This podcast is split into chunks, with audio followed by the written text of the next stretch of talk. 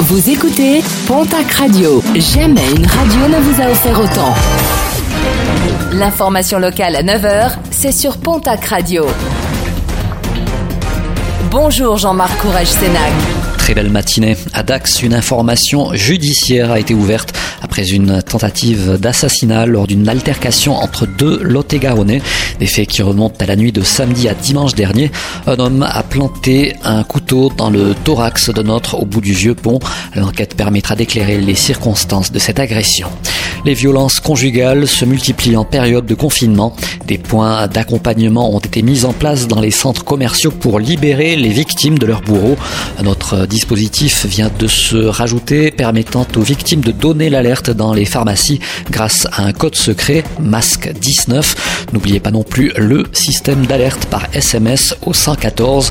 Les forces de l'ordre seront ainsi alertées. Le préfet des Pyrénées-Atlantiques a saisi les procureurs de la République de Pau et de Bayonne à l'encontre de deux soignants, un médecin et un personnel soignant qui auraient continué à exercer alors qu'ils se savaient porteurs du Covid-19. Des vérifications vont être effectuées avant d'éventuelles poursuites. Les contrôles se poursuivent pour faire respecter les mesures de confinement.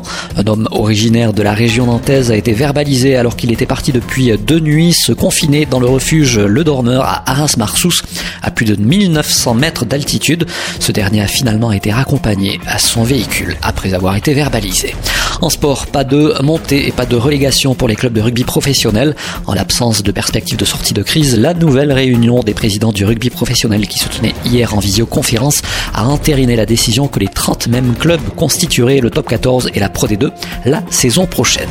Et puis après les cours de guitare de Florent, membre du groupe Boulevard Désert, le groupe orthésien Le Trottoir d'en face a décidé de sortir une série intitulée Le confinement sans instrument, une série de vidéos a cappella disponible sur la page Facebook du groupe Le Trottoir d'en face qui aurait dû normalement enregistrer son troisième album ce printemps.